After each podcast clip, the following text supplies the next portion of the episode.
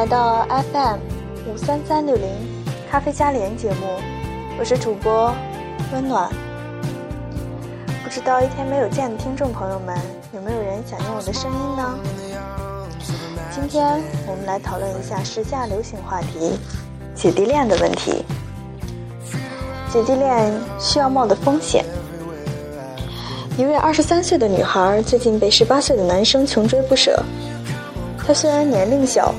可是高大帅气又稳重，对于二十三岁却没有太多人追的女孩而言，他确实是个难得的男友。他矛盾了，到底该不该和他谈恋爱呢？从演化上来说，男女在力争使得自己生殖收益得到最大化的过程中，基因采取的择偶策略是不同的。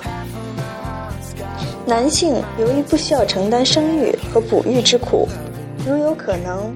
他完全可以到处播种，使得自己生殖最大化；而女性对生殖投入太多，一个愿意和自己一起抚养并投资后代的异性，则是她最好的选择。另外一点，男性和女性所看重的对方的生生理优势也是不同的。男性总是希望对方能够更具有生殖能力。以便于生下更多、更健康、更有竞争力的后代。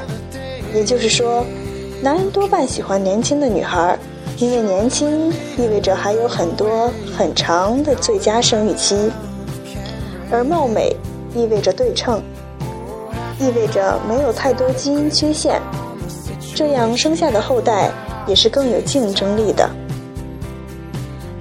从这一点上来说。一个三十岁、相貌平平的博士女，在择偶市场上很难比过二十五岁极漂亮的本科女孩。而女性总是希望对方能够专一，把更多的社会资源投注在她的后代身上，还希望对方本身具有更多的社会资源，比如地位、财富等等，而更少考虑对方的外在。显而易见。一个身亿、一个身价过亿的三十五岁略胖男，绝对比一个月薪五千的三十五岁帅男更受欢迎。美貌大多伴随年轻，而无论财富还是地位，这类社会资源的积积累都需要时间。无论事实上是否存在“中年玉女”这个词，是不是看起来非常不和谐？那就对了。或者多金帅哥，在意淫小说里常常有这样的人物。但我们的基因被预设为，大多数美貌的年女子是年轻的，大多数多金的男人是年长的。可是为什么小男生会喜欢比他成熟的女人呢？答案是，年轻只是表象，归根结底吸引男性的是生殖力。低龄的十来岁或者二十出头的男生，往往会爱慕成熟的女孩，而不是因为他们同龄或比他们小的女孩还不具备完备的生殖能力。他们和老男人一样，喜欢选择二十五岁左右的女生，左右出入不三岁。为什么是二十五岁呢？演化学。揭晓了答案。二十五岁女生生育的子女最容易成活。无论年龄多大的男人，喜欢的最佳结婚对象都是富有生殖力的，而不是绝对年轻的。我们回到原先的问题上，这个二十三岁的女孩可以和这个小男生谈恋爱吗？答案是不可以。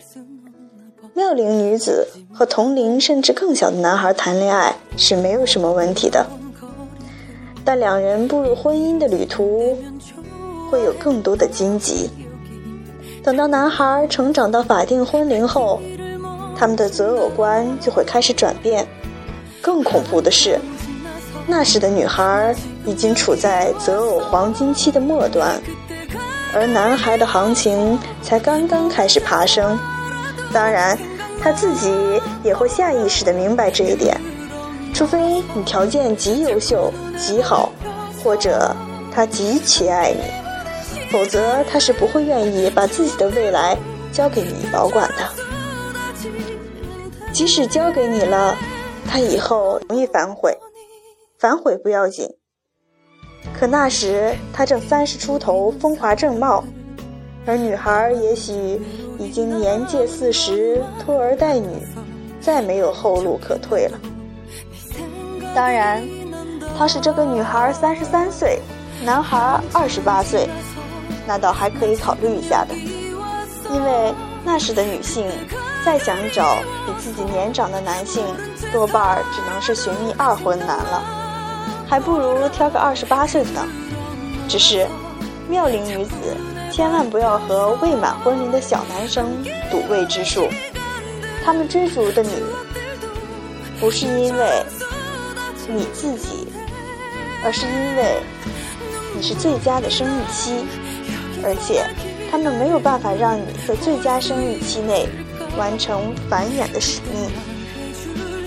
所以，姐弟恋的朋友们需要注意了，不要让感情盲目。有时候，我们需要考虑的问题太多太多了。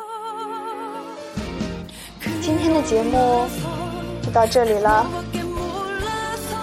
希望会对广大女性朋友们有所帮助。再见。